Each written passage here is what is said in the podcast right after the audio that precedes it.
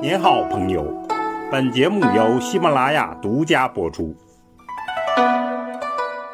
听段子学书法，我们继续说书体段子。前面我们讲了隶变，隶书产生的大致过程，下来就逐一讲隶书主要的演变。秦人简率而有古隶。金文随着周王朝的完结而消亡了，传承这一正统的，竟然是为周王养马的秦人。他们在西北大漠养成的习性和独特的文化，令其在传承周金文大传的时候注入了自己的个性，那就是简率。我们从春秋战国时秦人书法。就可以看出这种端倪。秦全良赵版这上头的铭文呢，写的是大篆，其简率之风已经是生生把大篆扭曲放纵，写出了隶书的味道。强秦不断用战争的方式传播自己的书法，征伐一处就冲击一处的文化，用自己的。简率之风统一了当时的书法。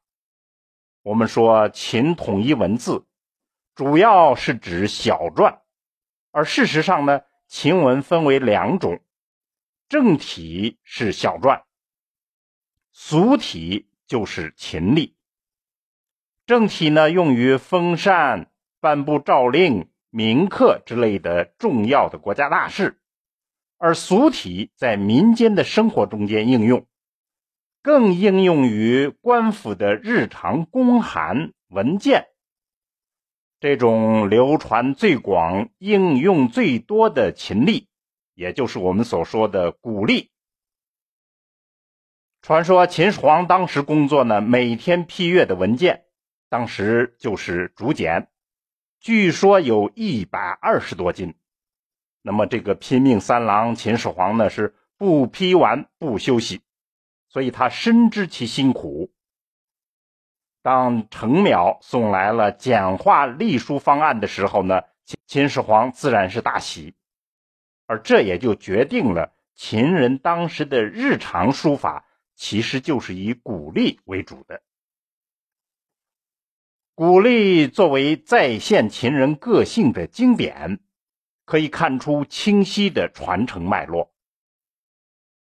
战国时候，秦人留下的青川木牍可以作为最早的代表。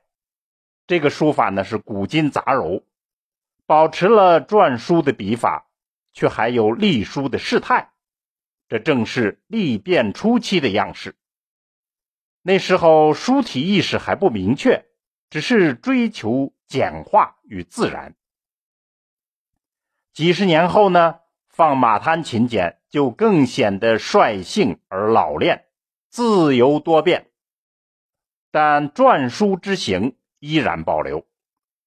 再往后几十年，睡虎地秦简还保留了简率之风，隶画已经很明显、流畅而又质朴，又出现出一些秀朗的气息。也就是说呢，睡虎地秦简。是古隶成熟的代表之作，简率之中流露出独特的一些审美追求。我们前面讲过这个睡虎地秦简，这儿就不多说了。秦国灭亡之后呢，其简率所形成的书风竟然传到了西汉，古隶基本上是贯穿西汉。直到东汉形成了所谓汉隶，秦人的遗风才算完结。这个我们后面会讲。这儿呢，我们就简单介绍一下西汉的古隶。汉承秦制，书法呢更明显。西汉的石刻、简牍、帛书都基本延续了秦隶的传统，也就是我们所说的古隶。它是古隶的组成部分。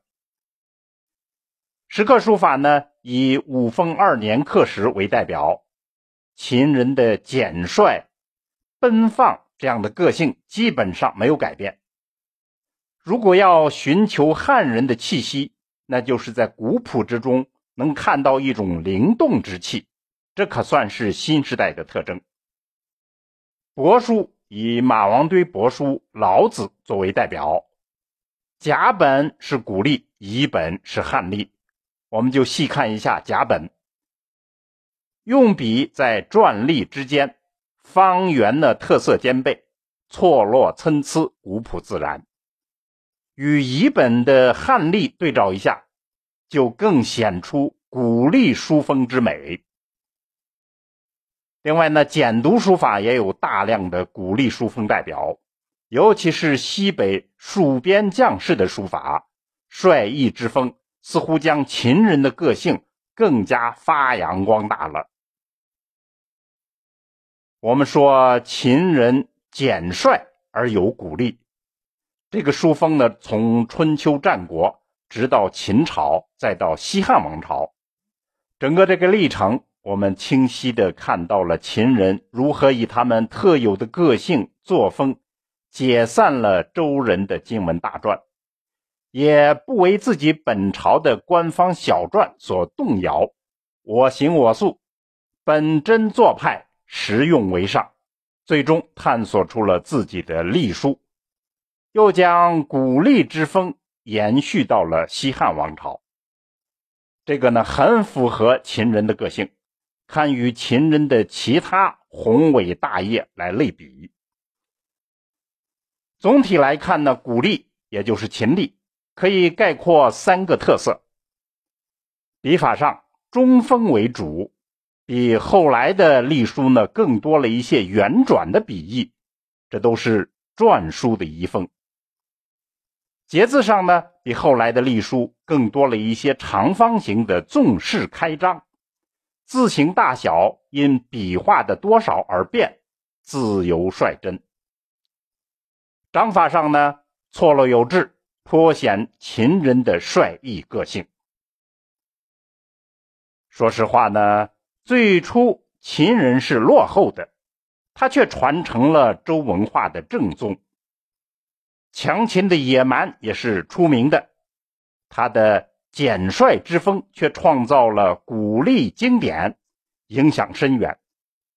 这是颇值得深思的现象。当然，最迫切的。还是鼓励书风，我们今天的书坛学习的人比较少，这可能是一个有待开掘的资源，请大家多多留意。听段子学书法，我们下文再见。